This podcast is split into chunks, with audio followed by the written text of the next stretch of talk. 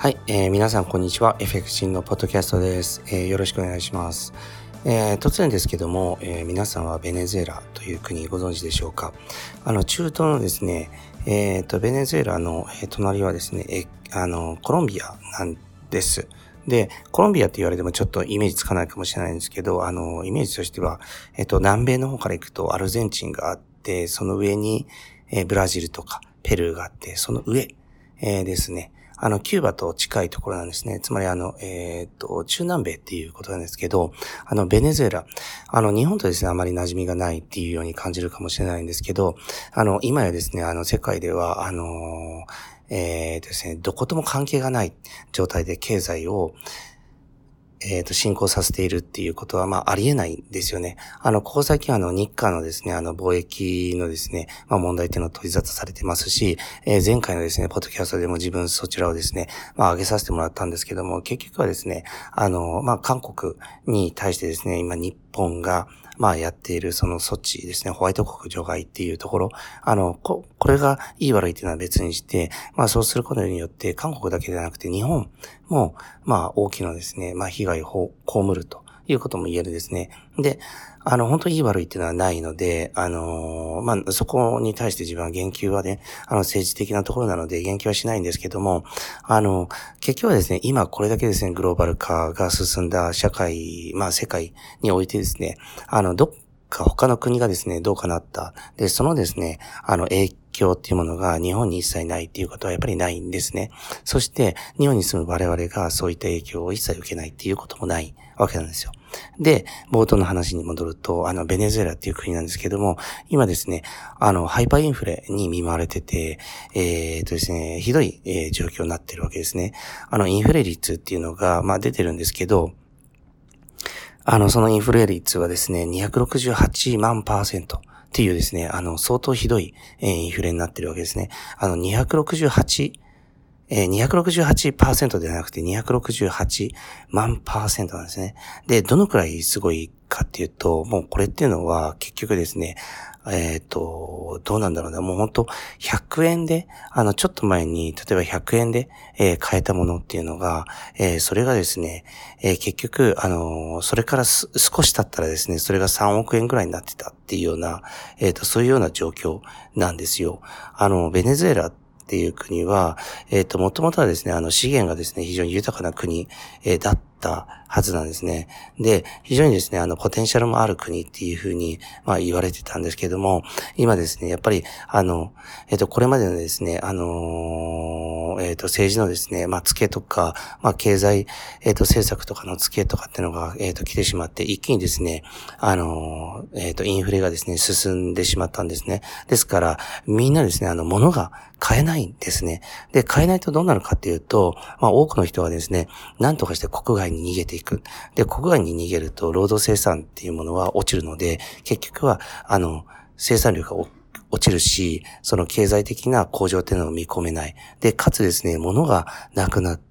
た場合、人間がどうなるかっていうと、結局起きてるっていうのは、あの、殺人事件とか、えっ、ー、と、あと強盗とかですね、そういったものが、あの、非常に頻発してるっていう、すごくですね、あの、危ない国になってしまったっていうことなんですね。まあ、その政治的なですね、政策っていうのは、まあ、あの、長くにわたってですね、社会主義を、えっ、ー、と、標榜してきたんだけども、そちらとか、あとは社会主義なので、まあ、当然ながら、資本主義のシンボルとしてのアメリカに対する反アメリカの政策ですね、そういったものとかが、ずっとこう、継続してた。そのですね、まあ、あの、付けっていうものが来てるかなと思います。もう水道、水道とかですね、電気とかそういったものもですね、あの、供給がなされない状態が続いているというふうに言われています。えっと、あの、本当にですね、あの、殺人とか強盗とか窃盗っていうのが非常に増えてて、路上路上生活する人とかも非常に多くなってるんですね。あの、治安がですね、あの、本当に悪くなったっていうのは、その原因となってるところっていうのは、まあ、大元をたどればですね、あの、国の政策の失敗なんだけども、その直接な原因っていうのは、この200、まあ、70万パーセントというですね、インフレ率なんですよ。あの、最初にお話したんですけども、100円で買えたものがですね、あの、1週間後にはですね、3億円ぐらいになってるっていうことなんですね。もはやですね、こう、奪うっていうことでしかですね、あの、えっ、ー、と、物をですね、手に入れることができない。多くのですね、国民が飢えてるっていうような状態になってしまったわけなんです。で、あの、こういったですね、あの、ハイパーインフレによる、あの、破綻っていうものは、じゃあですね、えっ、ー、と、すごく珍しいことかっていうと、本当そういうことはなくてですね、えっ、ー、と、自分が、えー、どうだ、えっ、と、大学生、の頃、まあそれがちょっと終わった直後くらいかな。あの、ロシアとかでもですね、あの、インフ、えっ、ー、と、大きなインフレに見舞われて、まあ国家財政っていうのは破綻してるんですね。で、僕も、えっ、ー、と、その大学生の頃に、あの、ロシアを、えー、訪問したことがあるんですけども、まあ、なんと言っても物乞いの数がすごかったんですよね。皆さんですね、やっぱりお金がない。で、その中でですね、あの、ロシアの中でも、非常にその、えっ、ー、と、インフレの経済破綻っていうものを生き延びて、まあ、言ってみれば大富豪になった人たちっていうのは何かっていうと、あの、ロシアルーブルっていう通貨ですよね。それだけを持ってたわけじゃなくて、一部はですね、米ドルとか金とかに変えてた人たちなんですね。あの、ロシアンルーブルは価値がすっごい下がって、あの、ルーブル安が起こったわけだけども、まあ、インフレになってっていうことがあったわけだけども、でも、あの、えっ、と、それに、相対的にですね、米ドルとか、えっ、ー、と、金とかのインゴットとかの価値はガンとこう、あの、ロシアの中で上がったわけなので、それらを持ってた人たちっていうのが、もう一気にですね、土地を買い漁ったわけです、当時ね。で、土地なんてですね、いくらでもくれてやるっていう時だったんですよ。まあ、あの、土地くれてやるからパンと変えてくれっていうような感じだったわけですね。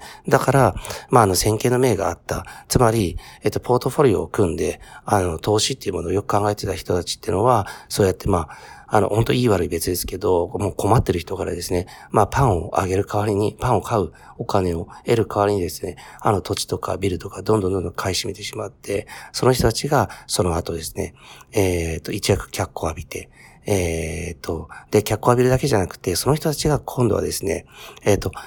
ロシアのですね、経済を牽引する、えー、皮肉なことに、えそういった人たちが牽引して、そして、まあ、結局はですね、社会奉仕活動みたいなものにも参加したっていうような、あの、過去がありました。で、本当にいい悪いはないんですけど、あの、いい悪いっていうよりは、賢いか賢くないか、情報をちゃんと持ってたか持ってたか、持ってなかったかっていうその違いでしかないわけですよね。賢く情報を活用できた人っていうのは、他の通貨とか現物とかにこう変えて、あの危機を乗り切ってただけではなくて、世界有数の金持ちに、まあ、なって、そして、社会貢献というものまでできたっていうことですね。だから、大義、えー、の面ではですね、あの、彼らっていうのは成功したのかなって思います。もちろんですね、その、えっ、ー、と、陰でですね、やはりあの、泣いた人たちっていうのもい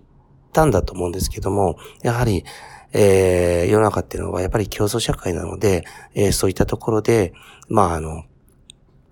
えっ、ー、と、自分のですね、あの、知識とか、えー、情報っていうものを、まあ、有利に働かせるっていうのは、それは、やっぱり自分とか家族とか、あの、会社とかそういったものを守るためには大事な要素でもあるのかなって思います。で、ベネズエラの話に戻りますけども、もはやもう、ベネズエラの方はですね、国民のですね、まあ本当に1割、えー、以上の人たちが国外に脱出っていうような感じなんですよね。で、あまあ、あの、労働力もそれだけ、あの、流出してしまって、そしてインフレがすごい、えー、進行しているので、まあ本当国としてどうにもならないっていうような状態になってると思います。で、あの、まだね、やっぱり国をですね、えっ、ー、と、脱出することができない人たちもたくさんいるので、そういう人たちに対しては、あの、先に脱出した親戚とか家族とかが、あの、他の国からですね、送金するっていうようなことで支えるっていうことなんですよね。だから本当に、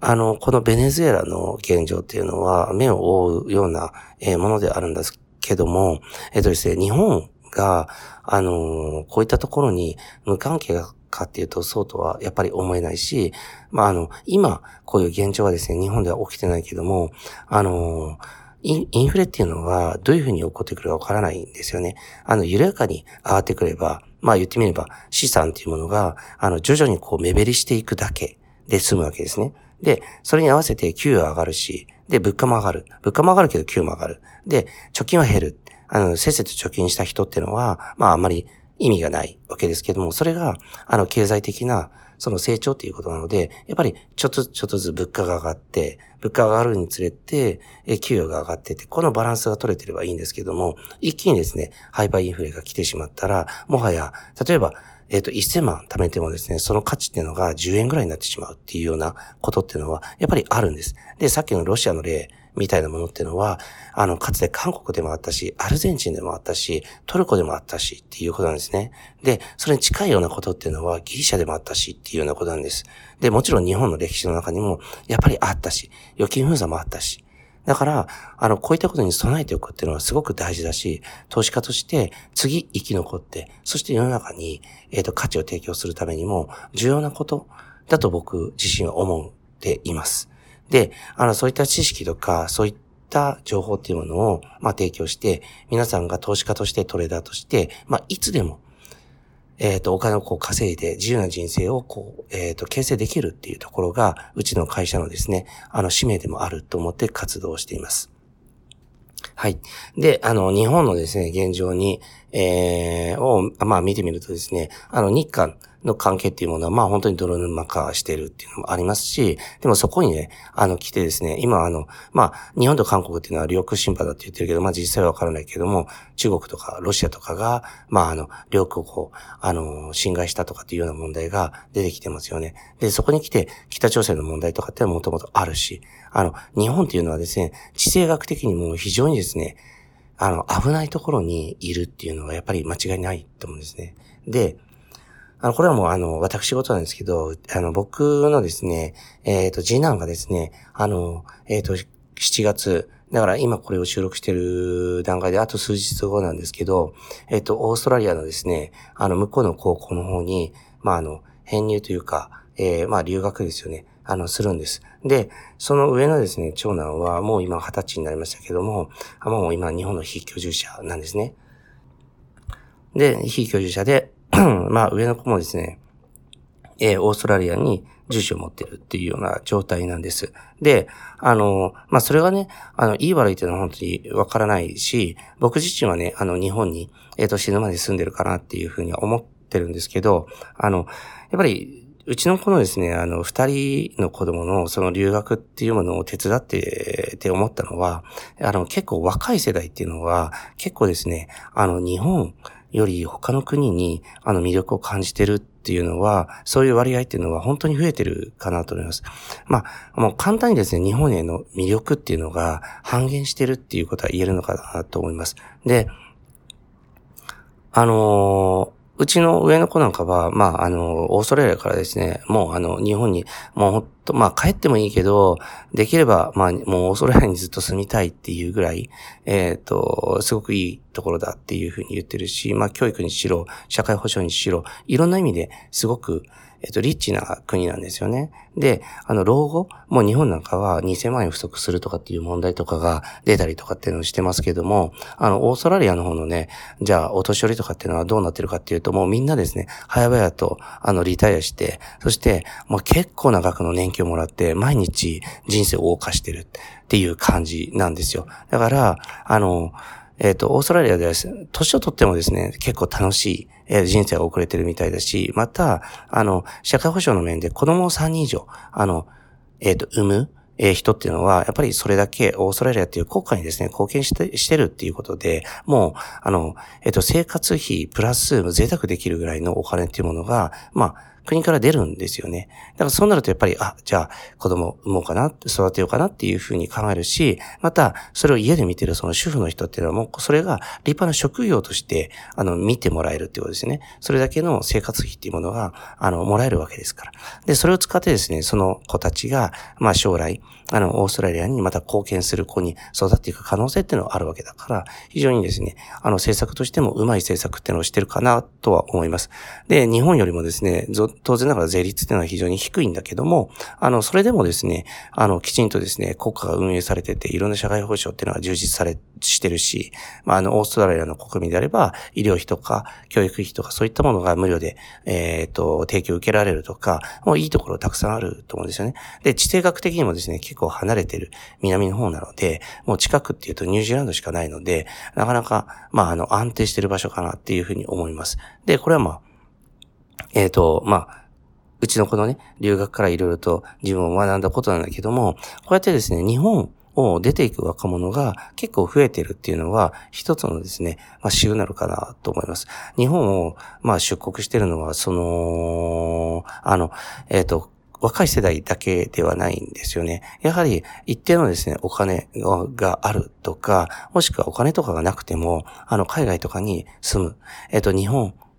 に住み続けたくないっていう風な、その自由な風潮っていうのは結構昔よりも強まってて、じゃあそういう人たちはですね、実際にその国を見て、日本と比べて、そしたらやっぱりもう言葉の壁があるにもかかわらず、日本じゃなくて他の国に住みたいっていう風に思うっていうのは、やっぱり日本自体の魅力っていうのが大きく減少してるからかなと思います。で、日本はさっきの地政学リスクとか、そういったものもあるし、また経済的な問題っていうのも大きく、あの、抱えているので、まあ、やっぱりいつ、あの、どういったきっかけでハイパーインフレに近いような状態が起きてもやっぱりおかしくないかなと思います。えー、僕自身はですね、あの、今後もですね、日本に、まあ、住み続けると、まあ、死ぬまで、あの、住むかなっていうふうに思ってるんですけど、あの、やっぱりですね、そのあの、本当にですね、あの、昔よりも全然多くの人たちが日本を捨てて、あの、出国してるっていうのは、まあ、やっぱり、まあ、それだけ日本には魅力がないっていうことなのかなと思います。で、あの、えっ、ー、と、まあ、これ、今日お話したみたいに、このあの、ベネズエラとか、まあ、ロシアとか、まあ、そのトルカとか、ブラジルとか、まあ、これまでね、あの、インフレに見舞われて、え経済破綻した国っていうのはやっぱり結構あるわけなんですね。で、日本がもうこれだけ地政学的なリスクも抱えているので、あの、いつそうならないとも限らないわけですね。で、ここまでのね、ハイパーインフレじゃないとしてもですね、結構なですね、あの、インフレに見舞われて、まあ、あの、えっ、ー、と、本当に生活が苦しくなるっていう、そういう日がですね、あの、来ないとは絶対に言えないんですね。で、我々投資家の、まあ、責任っていうのは、責務っていうのはね、結局、あの、あの、常にですね、その、えっ、ー、と、何かが起こった時とか、まあ、起こってない時ももちろんそうなんだけども、あの、ないところからあるものを埋める生むことができるっていうのは、やっぱり投資家とかトレーダーの非常に、あの、大きな、えっ、ー、と、メリットだと思うんですよね。やはり何かですね、例えば、じゃあ国がダメになったとか、そういった時もですね、あの、何かしらのこう事業を起こして活性化させないといけないわけですね。で、その時に一番最初に必要になるのが、やはりお金なんですよ。で、お金が一番最初に、を生み出すっていうのが、そこが一番難しいわけですよね。で、それを我々トレーダーっていうのは生み出すことができる。で、投資家っていうのは生み出すことができる。で、それをもってですね、また世の中に、えっ、と、それで新しい事業を起こす。それによってですね、新しい雇用を生む。そうやってですね、また経済を安定化させる。そして、まあ、このベネズエラみたいな、えっ、と、お金がないことによってですね、起こる犯罪とかそういったものとかを、まあ、本当になくす。そし、そういったですね、あの、貢献っていうのが、やっぱりトレーダーとか投資家っていうのは、まあ、できるわけなんですね。ですから、あの、当然ながらですね、あの、我々の生活も、あの、投資によって守らなきゃいけないし、えー、自分とか自分の家族とか。で、その向こうにはですね、やはり、えっ、と、何か、えっ、と、国にあった時もですね、そうやって、もう投資家として、無から有を生む、そういった存在になってですね、多くの、えー、ことを、えー、成し遂げてその経済循環に参加できるっていうところもですね、頭の中に置いて、まあ日々生活してもらいたいなと思います。このポッドキャストを聞いている方にはね。ですから、自分自身もですね、まあ、あの、何があってもいいように、いろんなことをこう、えー、と、まあ、あの、常にですね、あの、投資においてもポートフォリオを組んだりとかですね、あの、知識っていうものを得てですね、スキルっていうのを磨いて、あの、行かなければいけないっていうふうに、この、今回のベネズエラの、あの、ニュース、えー、をきっかけにですね、また新たに、えー、思うところをですね、何があってもおかしくないと思います。人生っていうのは、あの、特に日本っていうのは、今これだけのですね、経済的な、えっ、ー、と、まあ、えー、経済的に非常にですね、落ちてるっていうことえー、もありますし、地政学的なリスクっていうのは高いし、何かのきっかけでどうなってもおかしくないと思います。そのための備えっていうのは、まあ、あの、全員、えー、しておくべき時代かなと思います。まあ、そのため、そういったことが起きないとしても、自分のその生活とか、そういったものを考えてもですね、あの、トレードとか投資っていうのは目を向けないっていうのは今の時代は絶対ありえないと思うので、ぜひ、そういったことを頭に置いてですね、あの、今後も生活していってほしいと思います。はい。えー、ポッドキャスト以上です。ありがとうございました。今週の放送はいかがでしたでしょうか？弊社クロスリテイリングでは投資に関わるさまざまな情報を発信しています。ひらがな3文字で投資に教科書の科で投資家と検索してみてくださいねそれではまた次回お会いしましょうこの番組はクロスリテイリング株式会社の提供でお送りしました。